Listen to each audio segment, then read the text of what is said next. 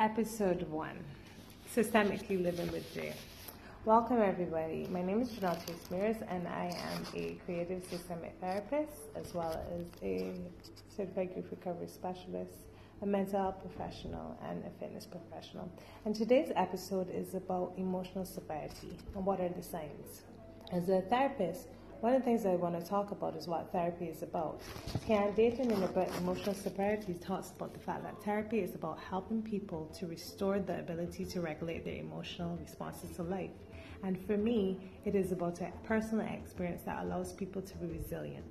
And so for today, I really want us to focus on what emotional sobriety looks like and how we can connect that to the systems that we work in. Every day, I see people who are unhappy with their lives in their personal relationships, as well as people who are unhappy in their lives in their work life balance. And for me, it is making a choice to do something different.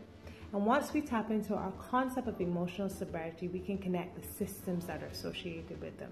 So I wanted to just share a little bit from Tian Dayton's book, Emotional Sobriety, and talk a little bit about so you guys can get an awareness of what emotional sobriety looks like.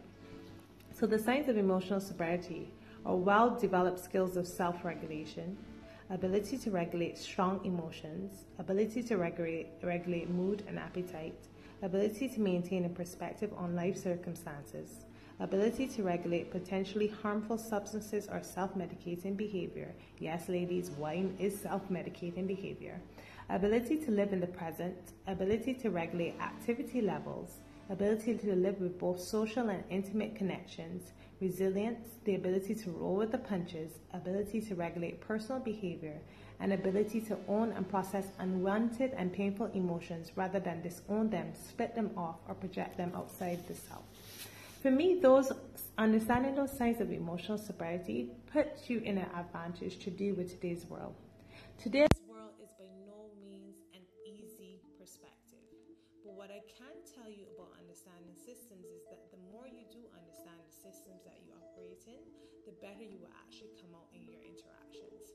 Taking a risk to learn about your emotional sobriety is the step to greatness. Taking a risk to learn how you are actually living in the present because anxiety is only foreseeing the future and foreseeing that things don't will not necessarily work. That's anxiety, guys.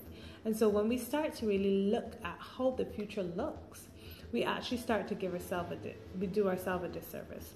So today I want you guys to focus on the signs of emotional sobriety and see if you have any. And if you don't, we're going to look at how we can systemically create them in a more healthy and happier environment. J out.